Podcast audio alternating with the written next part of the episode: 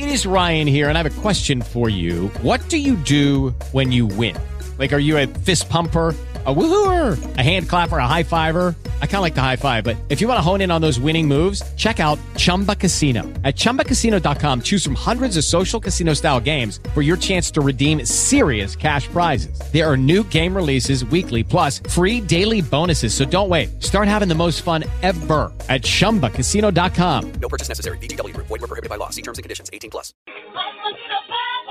Welcome to Boob Talk with your host, Cynthia Rogers. It's time to get it off our chest as we discuss the issues breast cancer and other cancer survivors face. Come along on our journey. We are survivors.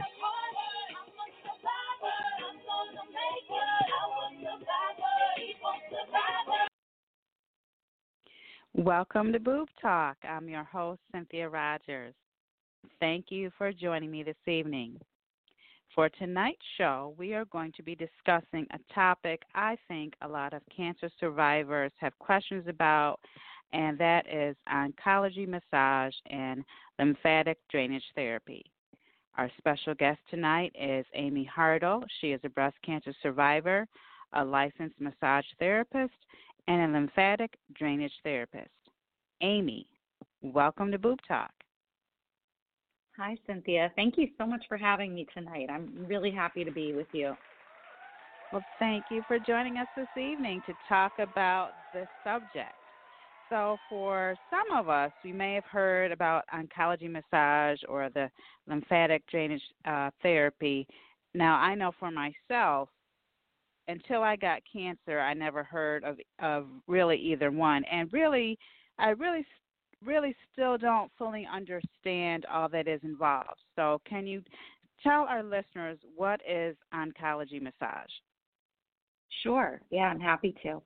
So, oncology massage really is based around a, it's based in traditional massage techniques, but it's it's really about understanding uh, various cancers and and cancer treatment and how they affect the body and how we as massage therapists need to work with individuals based on you know whatever the client's uh, individual situation is to modify traditional techniques to make them safe and effective as you know, can, you know, we go through so much with cancer, right? We not only not only whatever the situation is with the actual cancer uh, diagnosis, but but the treatment that we go through.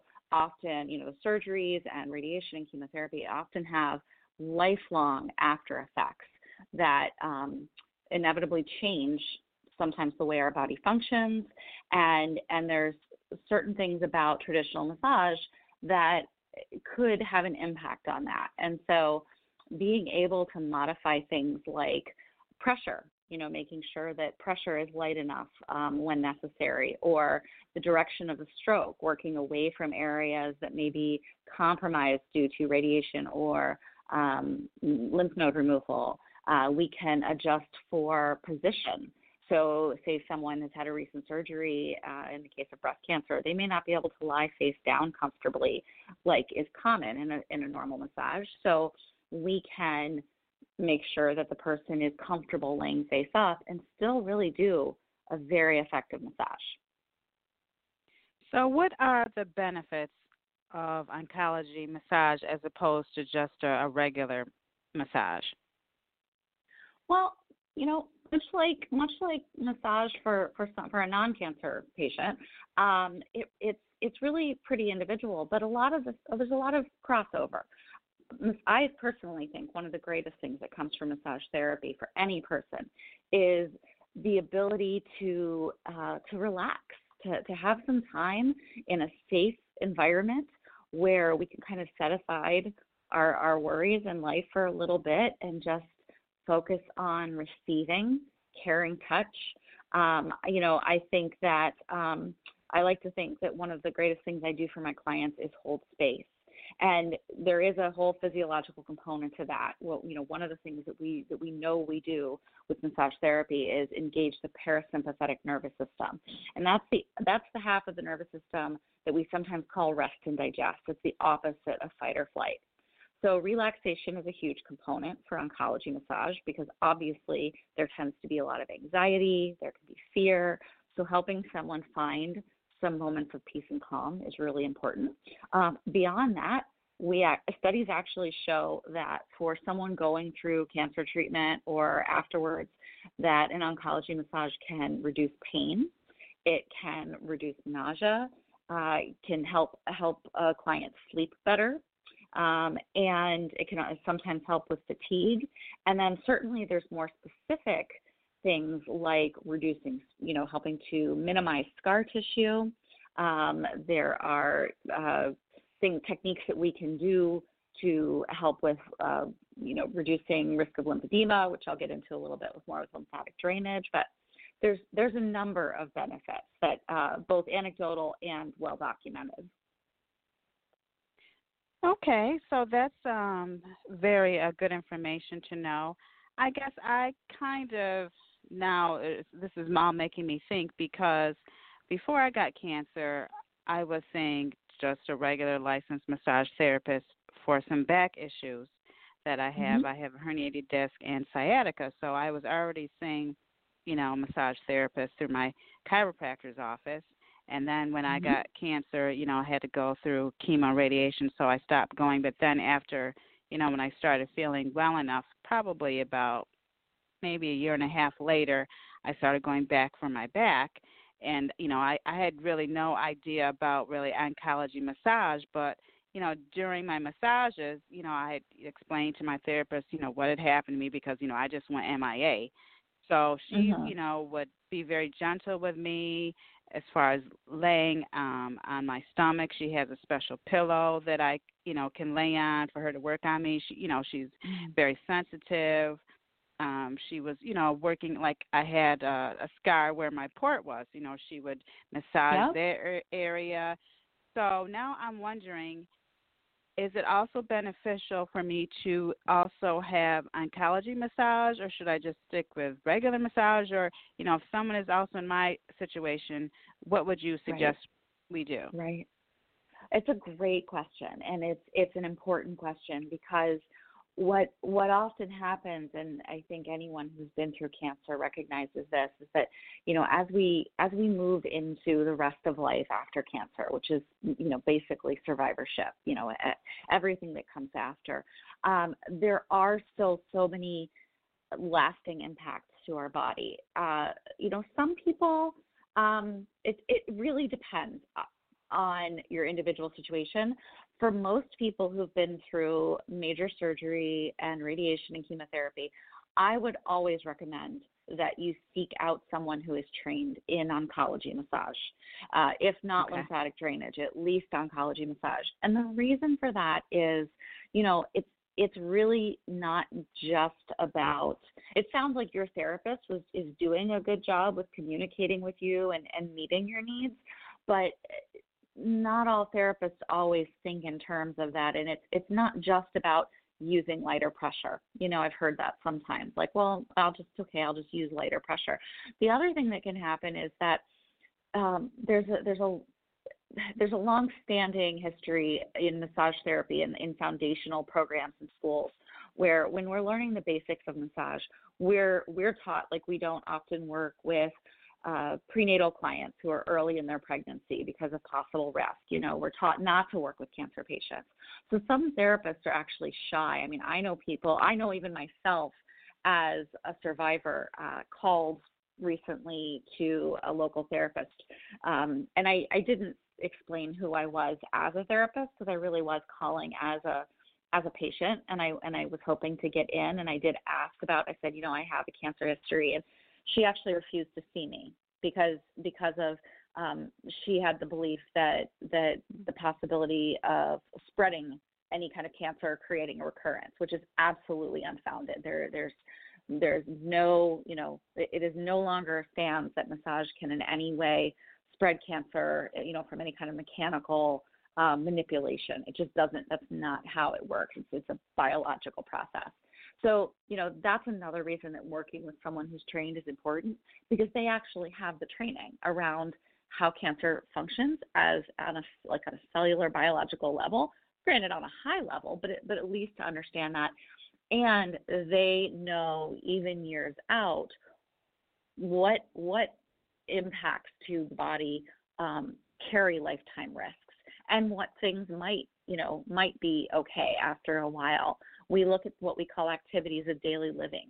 So if someone is you know healthy and, and active and doing great and you know they go to the gym all the time and they're they're super uh, physical in their lives they they probably you know are going to be okay with general massage but if they've had lymph nodes removed or radiation technically they're still at risk for something like lymphedema you know there could be um, from chemotherapy there could be increased uh, bone fragility and and things like that need to be taken into consideration so, an oncology massage therapist, no matter how far out you are from your cancer treatment, my mom is 30 plus years out from her breast cancer treatment, and I still prefer she come to see me or someone like me versus a, a, a you know a standard massage therapist because we know the questions to ask about that history.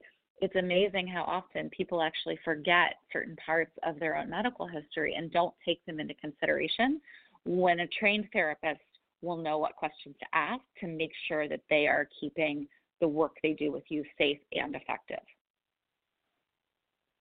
You brought up some uh, very good points. Um, you're making me remember, recall uh, my mother was a two-time breast cancer survivor. She just passed away in April, but when she f- first got diagnosed 16 years ago, I remember after all of her treatments, we wanted to treat her to a massage and she was told at the time you know if you've had breast cancer you know they weren't going to work on her so you know you just mm-hmm. made a very very good point you know how far that was like 16 years ago how far things have have changed and now um moving forward now when you're just speaking about lymphedema can you briefly now uh discuss what is lymphedema and then a follow up with what is lymphatic drainage therapy? Sure. So we have a piece of our our whole system is you know we have different different organ systems in the body and we have one called the lymphatic system. It's part of our circulatory system and it works in part with our cardiovascular components. So the you know most people are familiar with uh, cardiovascular system being our heart and our blood vessels, you know, veins and arteries that run all over our body and carry blood where, where it needs to go. We also have this network of, um, excuse me, of vessels, lymph vessels, and lymph nodes. Most people are familiar with a lymph node. Maybe if they, uh, you know, were sick as a kid, and sometimes they call it swollen glands, like around under the jawline or behind the ears. Um, we have clusters of those lymph nodes in various parts of our body. Commonly, uh, the, the, the biggest clusters are in our armpits and in our inguinal area, like where the leg meets the thigh, at the, uh, the leg meets the torso at the groin. And then we also have about 300 lymph nodes in our deep abdomen. And our our as our blood flows through our our veins and our arteries and and through the vessels, uh, the our blood pressure causes fluid to get pushed out through those vessels into the spaces between cells, and that becomes this kind of a plasma-like uh, fluid. It's it's kind of thick, it's kind of kind of sticky, and it picks up things in our body that don't need to be there. It picks up bacteria and virus um, it picks up things, toxins, things that are other that need to be filtered out of the body. And so it. What happens is it's in these like betweens between our cells. It gets sucked back into these these delicate vessels called the lymph, lymphatic vessels. It gets carried throughout the body to the various lymph node clusters where those lymph nodes clean the, the clean the, the fluid and then the bad stuff gets taken and filtered out and the, the, the good fluid gets pumped back into the body and starts over again. And and this is also in tandem with our immune system because our lymphatic system actually uh, helps produce white cells which fight infection. And what happens is, it's, the thing is, it's, it's, a very delicate system. The vessels are all very superficial, um, kind of just below the surface of the skin and above muscle, and it doesn't have its own pump like our heart. So it relies on muscle movement and and just kind of the nature of what it does, blood pressure, all these all these delicate movements help move the fluid where it needs to go and into the vessels. And because it's such a delicate structure, when when it's compromised, you can end up with this backup of fluid. So some people are familiar with maybe having at the end of a long day, maybe their ankles and feet swell a little bit, or if you've been on a plane for a yes. long time, that's a that's a form of what we call edema. And so lymphedema okay. is this is this viscous fluid that, in, in say in the example of breast cancer patients, when we have lymph nodes removed under an arm in our armpit or radiation in that area, you're basically taking a machine and either removing a piece of it or damaging a piece of it. And so, you know, the fluid can't get, it doesn't flow and filter and process like it's meant to, and it can back up, which creates um, a swelling. And so, you know, the arm, if say an example of an uh, upper extremity extremity of an arm, the arm will swell. It can become heavy feeling and painful. And if it's not if it's not managed or or taken care of, it can cause serious problems. You know, it can it can actually um, you can lose integrity of the skin. People can have weeping wounds. It, it really becomes debilitating. So it's really important to stay on top of it and and to manage it. And the hard the sad thing about lymphedema right now is that there's lymphatics is a relatively new uh, area of, of study in Western medicine, so there's still not as much known about it as we'd like. There's not hardcore statistics on, you know, who's there's not real tight statistics on like what people's risk level are, um, and it and it's really not clear why some people can have lymph nodes removed in radiation and they won't get lymphedema, but then you can have a woman say who had a couple of lymph nodes removed and no radiation, and she will get it. And so understanding it is really important. And lymph drainage is one of the ways that we can help to manage if someone is having having uh, an issue with lymphedema. It's basically a very light, gentle touch, um, physical manipulation of the skin. It's, it's different than massage. It's sometimes referred to as lymphatic massage or lymphatic drainage massage, but really lymphatic drainage is its own separate technique than than massage therapy. Um, but it is hands-on, and you, you, it involves uh, a very rhythmic protocol where we are moving fluid. We engage lymph nodes in functioning parts of the body, and then we we try to work to move the fluid out of the affected limb and move that fluid, you know, bypassing the um, the malfunctioning area and moving it to other parts of the body where it can properly be processed. Okay. Uh, let me share my lymphatic issues that I've had with sure. lymphedema. Uh, about okay. I'd say probably it was like a year after I was done with my chemo and radiation, I got the flu. Mm-hmm. And mm. all of a sudden one morning I woke up and the side of um I actually had to have a lumpectomy for a part of my treatment, but um okay. that breast when I woke up one morning was like the size of a balloon.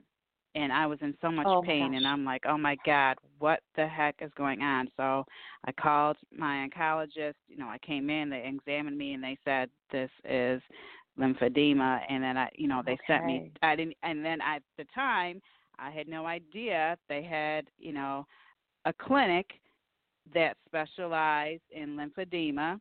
Yeah. And, you know, I was taught different massages and techniques that I could do, you know, to alleviate the problem. I was told, you know, that I needed to get a support bra to help with the, the problem. So, you know, mm-hmm. I, I did all that. And to a certain extent, it still, to me, seems like it's bigger than the other, even though my surgeon said that that was normal but still Mm-hmm. sometimes I can just feel like a little bit of heaviness. And then I've Mhm. also noticed probably within like the last couple of years, whenever I fly now, my arm will swell. Mm. So Yeah. I'm starting to Mhm. have other issues, and I did have, you know, I think it was, I think at the time I had like six lymph nodes removed. So. I've, I've, you know, been dealing with this issue. So you know, I didn't Yeah. really know anything about lymphatic drainage, you know, massage either. I was just, you know, told, oh, you you can, you know, here's some techniques you can use to, you know, massage myself, and that that was Right. it. Yeah. I'm I'm sorry to hear that you've you've had to deal with that. Um, it is it is one of the things that frustrates me both professionally and personally uh, that women are not educated about this up front. It's it's usually not until they're dealing with it that they become familiar. And um, you know, in, in my personal opinion, with my personal both professionally and my personal experience and background, I I wish that every woman who went through breast cancer and and most cancer patients, to be honest, even even outside of breast cancer, because so often can you know someone who's diagnosed with cancer, depending on where it is in the body, they will have lymph nodes uh, biopsied because they you know because checking for the spread. They will have radiation and and that that generally is are the two major components that would put someone at risk of lymphedema. Um, women who have gynecological cancers are often at risk for uh, lymphedema in their legs. And I'm glad you, you know, I, I, I am glad that you were able to to bring up the point that it's not just always an arm or a leg. That sometimes women will have what we call truncal lymphedema. So in the breast or down the side of the torso, down the side body, um, it can occur there. And uh, yeah, it's it is it's frustrating to me that we're not proactively educated and have to deal with it kind of after the fact. Um, flying is definitely a, a potential risk factor. So you know, basically, it's interesting that you said that about the having the flu, and and that was kind of your experience. Um, it, it's it seems it's things like things that can cause inflammation because things like heat or flying where you're in that that pressurized you know the cabin where where everything kind of changes from a pressure standpoint. Um, and even the flu anything that draws fluid to an area. So you know if your body was fighting the flu and basically that's a that's a viral infection your body is going to start working hard and it's going to kick your immune system into into overdrive trying to fight that virus.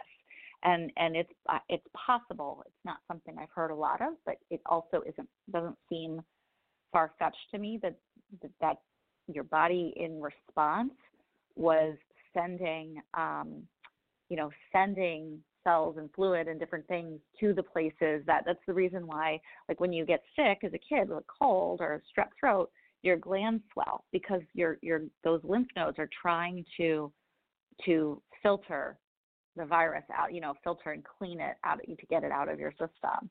Um, so yeah, it is. It, it's frustrating, yeah, and, and especially because up. like, yeah, exactly. It's it's really what it is. It's it's a backup. It's it's a it's a kink in the works, and it's a backup. And it is. It's it's not. Even though your doctor's saying, well, it's just kind of it seems normal, or it's it is like it is. It's very common that um, even women who have it pretty well managed. You know, maybe maybe you don't have to wear a sleeve all the time, or you don't have to, you know, you're not at the point of needing pumps or, or compression garments. But it, it's very common that even women who are dealing, or even people who are dealing with managed lymphedema um, that's mostly under control, will have flare-ups. And and some people get to know their triggers. You know, it might be a day like yesterday here in Buffalo when it was felt like it was 98 degrees and 100% humidity. um, right. You know, things like that will flare it up for some people. Or so so understanding kind of what sets it off for you is is helpful. So, with that being said, is there a cure for this, or are we going to have to just deal with this for the rest of our lives, what can we do? Yeah, right now, um, and you know, to, to my knowledge, there there is no cure. Um, there are evolving um, studies. There are there there you know scientists out there are doing the work to see what they can do.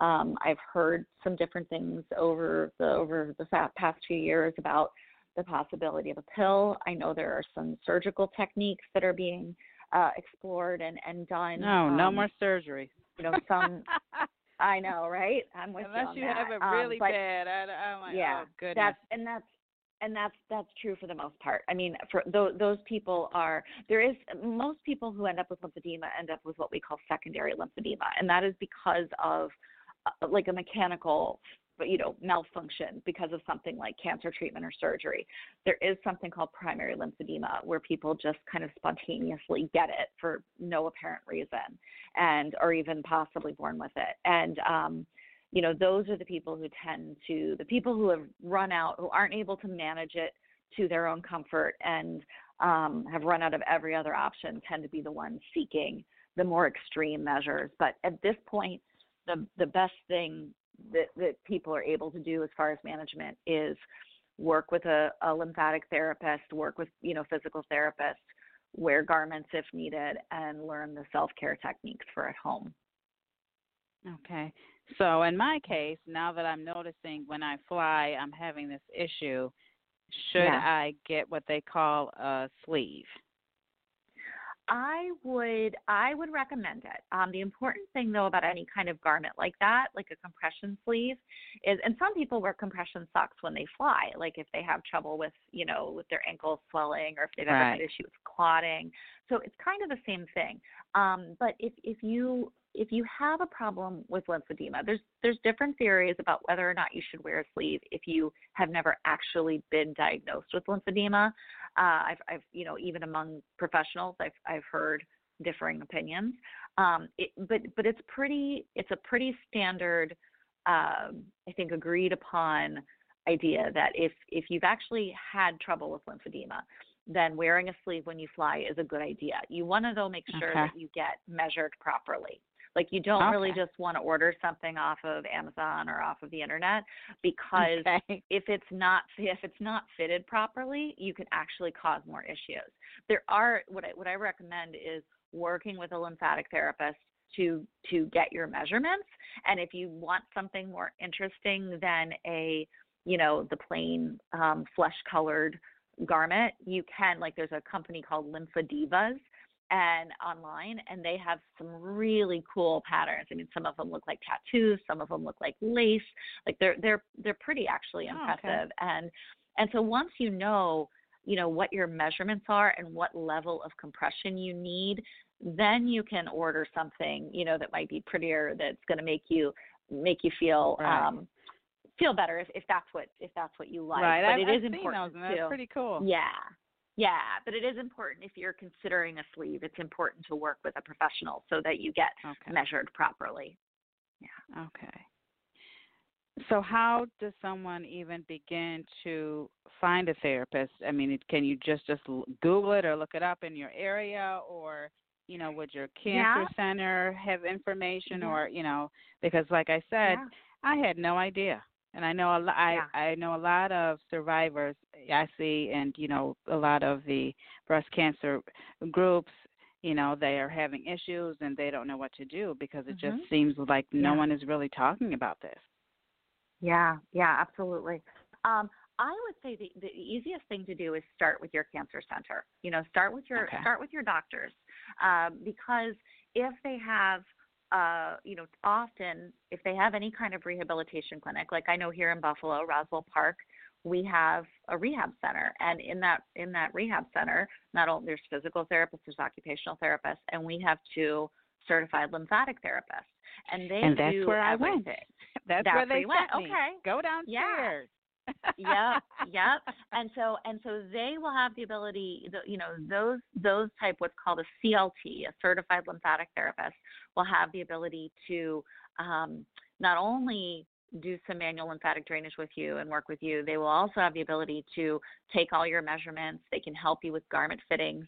If you were if someone was in to the point where they needed where what we call bandaging, where they're actually wrapping um, to compress the arm and then putting maybe a pump on, or if they needed to order more advanced equipment, starting there is a good place um, because the likelihood is also that you know if you have health insurance, that that it might be covered through that um, because they're actually usually affiliated with uh, with insurances and they they bill out and all of that sort of thing. If if you're not at that point, like if you or if you find out for some reason that your center, uh, you know, your local doctor doesn't have any recommendations for you, then I would say start googling. You want to find someone who you might find you might find a, a, a full certified lymphatic therapist in private practice. More likely, what you're going to find is someone like myself, a certified manual lymphatic drainage therapist.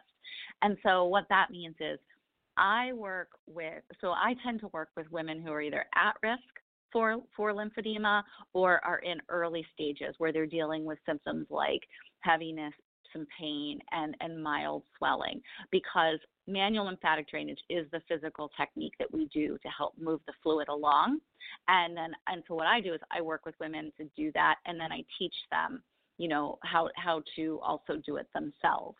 And and usually eh, for the for the stage of lymphedema that I work with, that's enough, you know, or, or the, maybe they've already, sometimes women have already, uh, uh, people have already gone and worked with a lymphatic therapist at their cancer center, but their insurance has run out or they've kind of done everything they can. And so maybe they'll work with someone like me to, for maintenance, you know, someone to have to, to come to more often. And, you know, the, the hard part is that when you're working with someone like myself in private practice, we're not always set up to, set, to take insurance. So it is private pay the upside to that is that we are not bound by time limits or certain prescriptive um, protocols. You know, I can I can do lymphatic drainage within a full hour oncology session. So I can either spend all the time doing that specific work, or we can make it part of a broader session which means that um, you know you're getting some of the benefit, like like coming to a massage, an oncology massage therapist who's also a lymphatic drainage therapist is going to be a much more enjoyable, relaxing experience than going to a cancer center and spending your your 15 minutes or 20 minutes or whatever it is, you know, fully That's closed in a, in a hospital setting. So there are right, some differences, but there's benefits to both. So I wanted to then ask you, because of COVID 19, mm-hmm. there may be an issue with people that need help but cannot go to see a therapist. Is there anything yeah. that we can do for our own self care at this time? Or even if yeah. we're at a point where it's not that bad, where it could be manageable? Right. So, yeah, it's tough right now because, like, for example, myself as a massage therapist, even though I work in this specialized setting and I work with people who, who you know, this is a part, often a part of their healthcare, um, I am not considered essential, and it's really not safe for me to be in close proximity with most, you know, with my clients. Um, so, like right now in New York State, we have not yet been green lighted to reopen. I believe it's finally going to happen next week, but I know personally I am probably going to be holding off for a little while. Um, so, as far as what you can do for yourself, some uh, some lymphatic therapists are like I know there are people out there who are doing telehealth visits so it might still be okay. possible to actually interact with a with a, a therapist and and to do a virtual visit where you know we were able to kind of see what's going on with you and talk through your history and maybe even give you some uh, demonstrations on on what you can do for yourself. Um, oh, that's a great there idea. Are, yeah, that's that's where I would recommend starting is to see if you could find a virtual visit with someone in the meantime. Um, I will say that there are, you know, you can you can Google anything these days, so you can find uh, video demonstrations out there. I, I think Sloan Kettering has one. I think there's MD Anderson. I think has one. There are some demonstration videos out there that demonstrate how to do um, the some lymphatic, some self care lymphatic drainage. I'm a little hesitant to recommend them, even though I, I'm I love free resources. And the reason I'm a little hesitant to recommend them is because we are we are individuals and our that what we go right. what we go through with cancer treatment in our bodies is individual and there's so many nuances to you know if someone has had like in a, say in a case of a woman who's a two time breast cancer survivor and if she ended up having both um, so she had cancer in, in both breasts at separate times and ultimately ended up with you know, two different courses of treatment, which means both of her her armpits, her both of her axils may have been affected. That completely changes how you work with that person and how you safely do lymph drainage with them. And that's going to be a lot harder to find than just kind of standard, um, you know, standard video demonstration. Right, that's Plus, true. with a with an online video, you don't have the ability to ask questions. You don't have the ability to really understand if you're using the right level of pressure. Like, are you doing the technique properly? So, so in all, whenever possible, I would try to find an actual person to speak with and work with. Okay, that's great advice. So let me ask you this, Amy. How did you become yeah. involved with oncology massage and lymphatic drainage therapy? Okay. Well, I am. Um, I also have a, a, long family history of breast cancer. As I mentioned, my mom She was 38 when she was diagnosed, and she's 70 now. Um, and before her, my grandmother went through it, and to my knowledge, my great grandmother, and I believe my great great grandmother. Uh, so we have a we have a long-standing family history of of women on my mom's side going through breast cancer. So I grew up at high risk. I had my first mammogram when I was 23, um, and when I was 30, I started having alternating mammograms and MRIs every six months. And um, so I spent I spent most of my life in some way kind of under the shadow of breast cancer, under the threat of it. Were you and, fearful? Um, a little. I mean, yes and no. I don't. I don't think I lived every day in fear, but I I will say that I you know especially now I think back I I know that it had an impact on me. I know it it shaped certain decisions that I made in my life. You know, I, I definitely went through periods of hypochondria where I worried about other parts of my body because it just always seemed inevitable. But I was never, you know, now I'm I'm 44, and and these days there's actually such an amazing um, collection of of young women out there. You know, they call themselves previvors who are have known genetic mutations who are actually taking pretty pretty strong measures of doing prophylactic surgeries. And I was when I was growing up, uh, it was it was when breast cancer or or anything like that could still be considered a pre-existing condition. So from an insurance standpoint, even my doctors advised me not to get tested. So I didn't actually confirm my BRCA1 positive status until I was um, 40. So and uh, I ended up getting diagnosed when I was 41. But because of all this, you asked how I got into my profession. Um, because of all of this, uh, you know, this this family history, when I I went to massage school when I was 35, and I I loved the idea. I've I've always been a big fan of massage, and I think touch is just one of the most important things that we can have in life. I think human connection through physical touch is really necessary. And I when I went through massage therapy school, I discovered that there was this whole subset called oncology massage, and it fascinated me. Um, I actually had the opportunity to work with a dear friend at that time who was diagnosed with ALS and was um, living with and dying from that. And having the opportunity to work with someone who was in a critical health situation and facing life ending illness or life limiting illness um, was humbling and rewarding. And I found that I had the capacity to do it. Um, and I, I believe it's funny because, you know, we all get to choose different paths in life and, and kind of find what fits us. And with massage therapy, there's people who love working with athletes and that was never my thing. Or you know they love um working in a spa setting and and that was never my thing. And right. Okay. because because yeah so because i had the you know because i felt comfortable and drawn to it i kind of felt like that was where i needed to put my energy.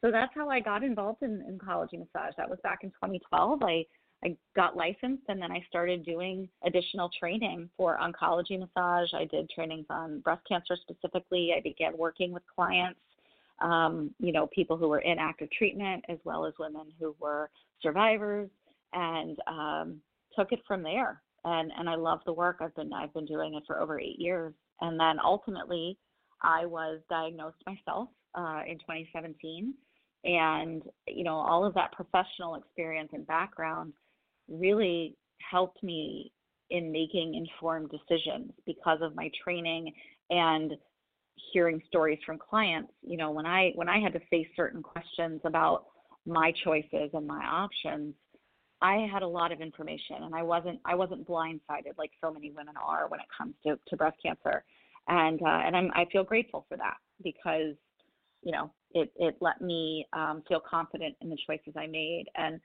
after I went through it all, I did a lot of soul searching and I had to figure out if I was still comfortable working in this space because I think as anyone who goes through cancer knows, it, it stays with you even once the cancer's gone. And, you know, we kind of have to face our, our own mortality for the rest of our lives and fear of recurrence. And I, I did a lot of heartfelt soul searching and just decided I was more more drawn and more passionate about working in this space than than I'd ever been before. Um, so yeah, that's that's where my efforts have been focused for a long time and continue to be. What a great calling! And as soon as we're clear, I need to come see you to have you work on me. Yeah.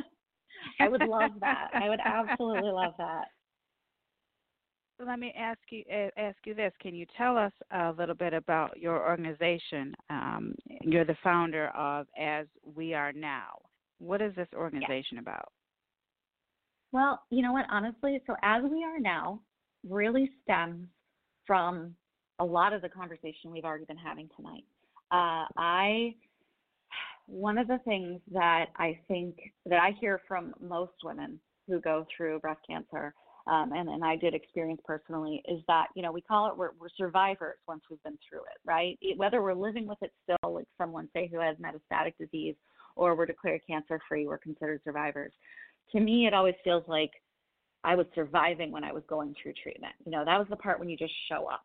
You, you do what you're told. The doctors, you know, lay out a lay out a plan and and every day you just have to show up and get through.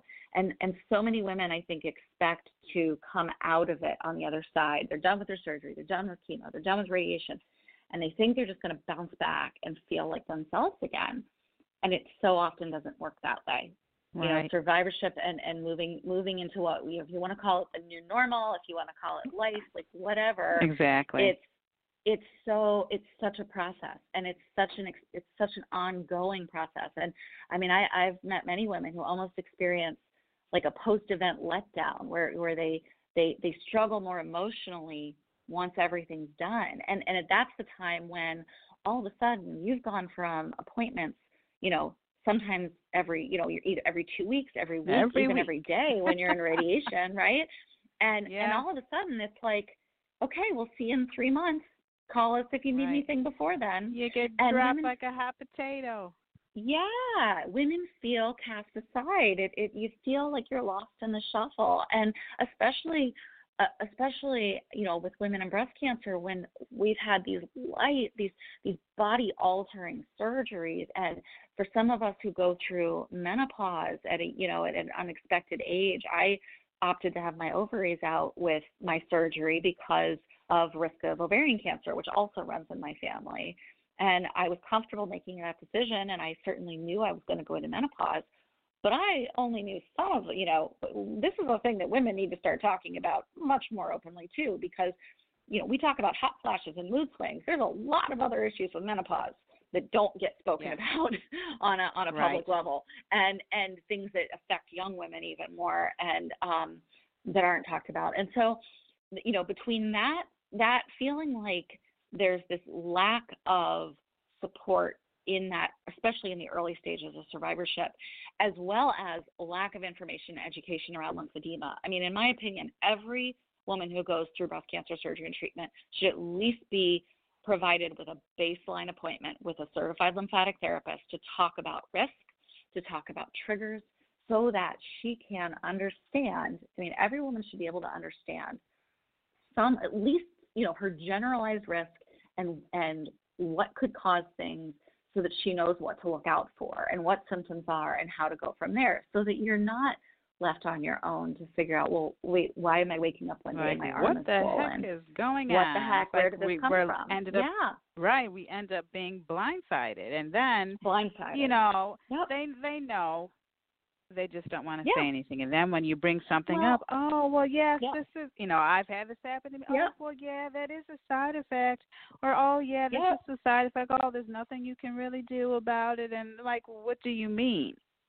You know, that's when you have to I- just be an advocate for yourself. That's right. That's right. And I think that, you know, I think one of the challenges is, as I mentioned, lymphatics is a young, uh, relatively young in the field, in the general scheme of Western medicine. There's still so much that's unknown, you know, and, and medicine is highly specialized these days. And I'm, I'm all for that. I mean, I want my surgeon to know, to be a surgeon. I want my medical oncologist to understand chemotherapy and, and, you know, tumor genomes and all of that.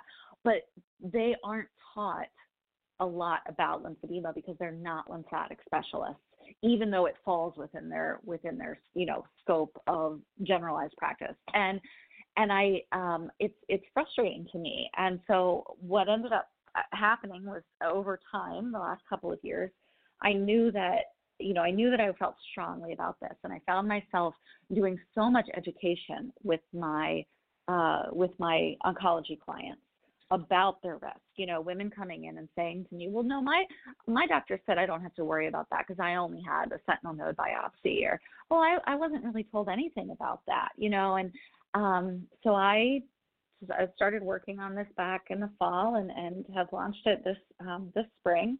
And the other the other thing, the reason that I created this program and this this um, business is because I can only impact. I love what I do, working hands on. I think it's so important, as I said, for human touch. But I, I have a limited ability to impact the world at large. You know, I, I can only work with one person at a time, and of course, locally here in Buffalo. And then you throw in something like a global pandemic, and I can't work with anyone. And so I, I knew even before the pandemic that this was something I wanted to find a path around, and I wanted to broaden my reach and, and my focus. And so as we are now is um, based on it's a I have an online private membership community as well as a six week what I call body empowerment program, and it is all about helping women recover, reconnect, and reclaim relationship with their bodies beyond breast cancer.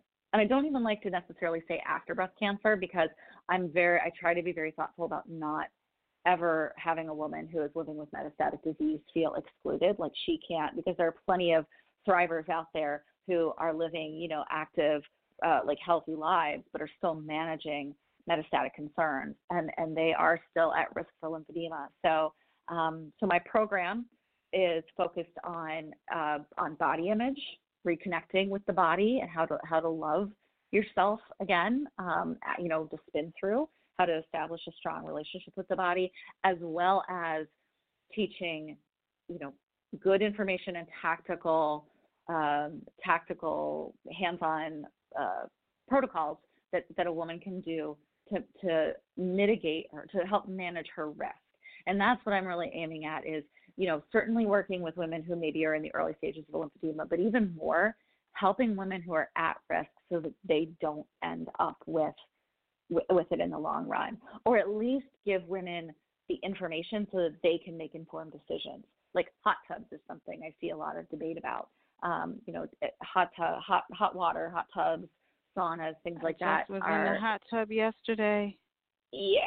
So, and I'm not saying that's it. I don't want to say don't. I don't. I'm. I don't. I. I tried really hard. I. I tried really hard to eliminate the word should from my vocabulary a long time ago. So I'm not going to say you shouldn't do that or whatever. But but physiologically, heat is a, what we call a vasodilator. It opens up vessels. So it tends to draw fluid to an area, blood flow, right? That's why, like when something, if your skin gets hot, if you're in a hot bath or a hot shower, your skin turns all pink and maybe a little bit plumped up looking.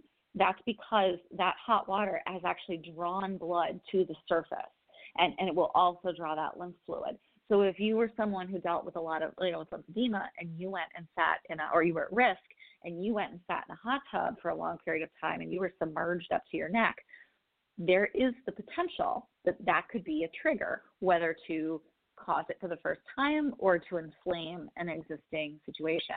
And again, I'm not saying that that means you can't ever go in a hot tub again. But what I do think is that you should have the information so that you can make that decision. I I've I still have gone in a hot tub every once in a while, but I I kind of watch how long I'm in there. I kind of watch that my my you know the side that's affected isn't submerged too long. You know, I've been in a sauna, but I also know the information and I know how to work with my body afterwards. You know, when I I went to New Zealand and Australia this winter, and that's a a lot of flights. You know, I had three different flights. The longest leg was 13 hours. And so, as you mentioned, flying can be an issue, uh, cause you know, cause a flare up or an issue. But I know how to do my own MLD, my own lymphatic manual lymphatic drainage, so that when I get off that plane, I can actually work with my body. I understand what you know what I might be feeling, and I can work with my body to help reduce the possi- you know the chances of that occurring. And there's no reason that women shouldn't have that those abilities to be empowered in their own self care. We, you know, as patients, we are so reliant on other people, and I think I think what almost every woman wants when she is is trying to you know get into her life again and figure life out after cancer or on the other side of cancer, you know, diagnosis and treatment is how to how to feel empowered again, how to take back a right. little bit of our sense of control, how to how to uh, take or back just our have power. the information. Just have the information. Just That's have exactly someone be right. honest Yep. and say, "Look, this is what can happen.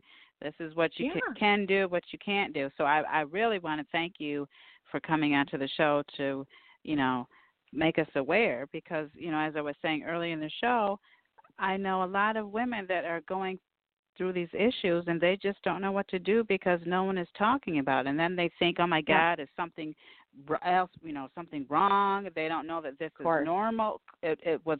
I don't want to say it's normal, but this, Right. you know, is but a side effect. uncommon.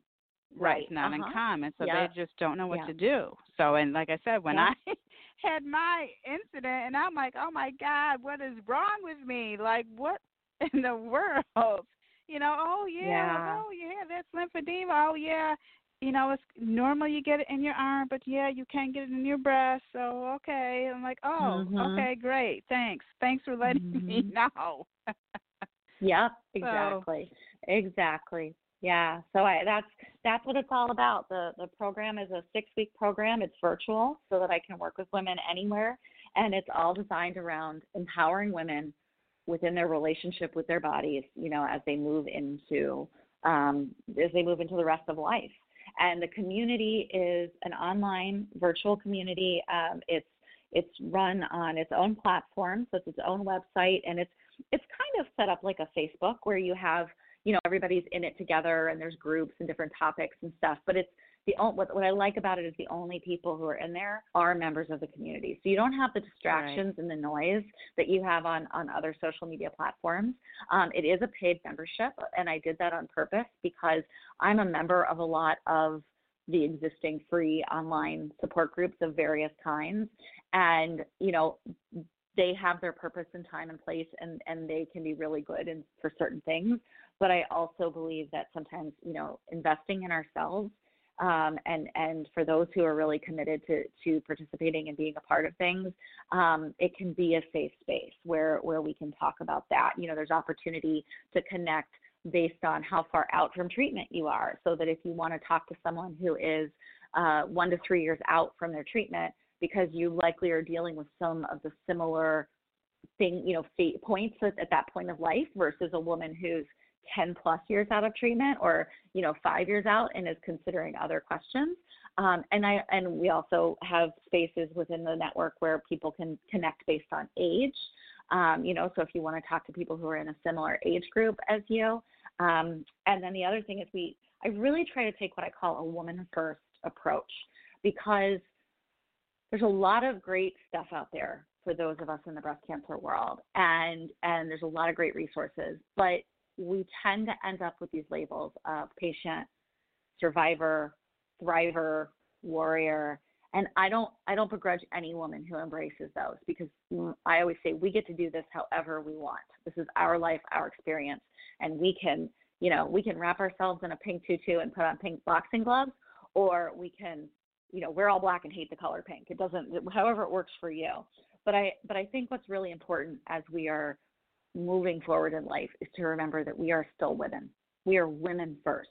We are women who've, who've had an experience with breast cancer and we are women who've been impacted by breast cancer. So within the community every month we have a different theme and we talk about themes and subjects like skincare or intimacy or nutrition or identity and we talk about them things that matter to us as women and then we look at them through the lens of how how you know how we need to look at them because of our medical history of having a breast cancer experience That's wonderful. This sounds like a wonderful program. So, if someone wanted to become involved, how can they do so? Sure. Well, right now for the six week program, I have a waiting list started. I will be running the, the pilot program at the end of July. It will be launched and, and open to register. It is a program you have to apply for because I want really want to make sure that you know that the, the women that I'm bringing into the program are going to get the maximum benefit and that what I'm doing is the right fit for them. Um, you know, like like I talked about, it's it's definitely geared towards women who are at either at risk or at an earlier stage of lymphedema. Um, but so right now, you can go on my website, which is it's uh, amyhartl.com, my first and last name, just amyhartl.com. And you can actually go on the website on the program page and sign up for the wait list. And then you'll receive information as it comes out as we get closer to the launch date with details about that. Um, and as far as the online community, that is up and running right now. And you can also access that from my uh, from the, the main website, amyhartl.com. There's a community page, and I offer a two week free trial. So you can create an account and come in and play around with us and see what you think and see if it's if it's a place that you want to hang out for a little while. Um, and yeah, and you're always anyone is always welcome to contact me. I'm on Facebook. I'm on Instagram. I am on LinkedIn. I'm not always good at checking at that. Um, and my contact information is out there. You can email me at hello at amyhartl.com. So I'm I'm available in lots of ways, and I'm always looking to connect with women. And you know, even if we discover that for some reason the program or community is not the right fit with you, for you, I will do my best to answer questions and to point you in a direction to find something that is a good fit.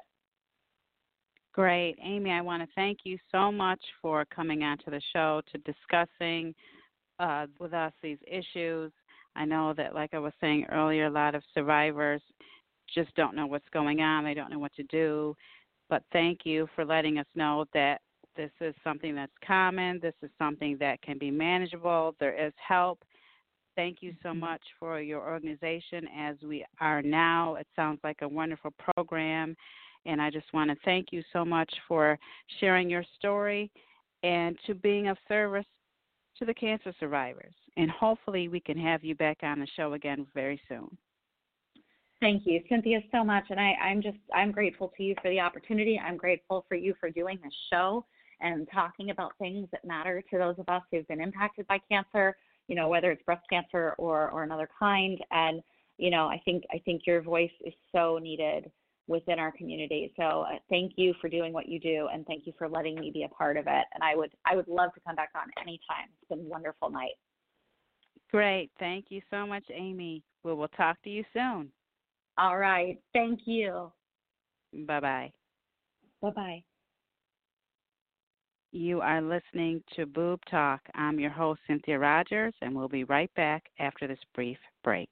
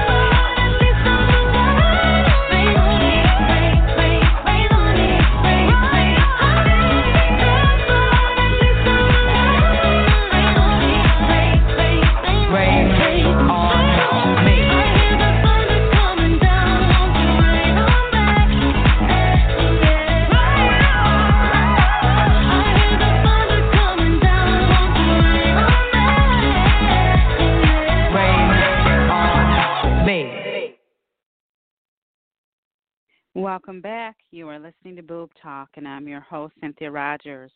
Tonight, we discussed oncology massage and lymphatic drainage therapy with our special guest, breast cancer survivor Amy Hartl, licensed massage therapist and lymphatic drainage therapist, and the founder of As We Are Now. We would like to thank her for sharing with us valuable information and also sharing her breast cancer journey with us.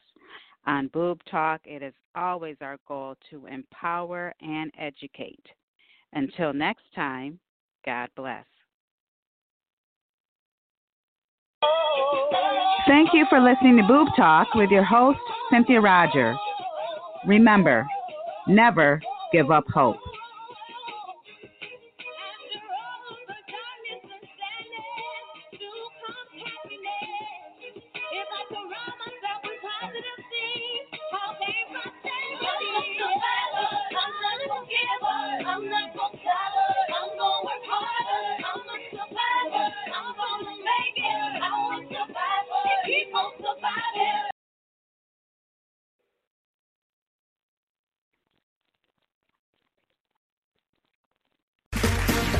Round two. Name something that's not boring. A laundry? Ooh, a book club. Computer solitaire, huh? Ah, sorry, we were looking for Chumba Casino. That's right. ChumbaCasino.com has over 100 casino style games. Join today and play for free for your chance to redeem some serious prizes. ChumbaCasino.com. No purchase necessary. Where prohibited by law. 18 plus terms and conditions apply. See website for details.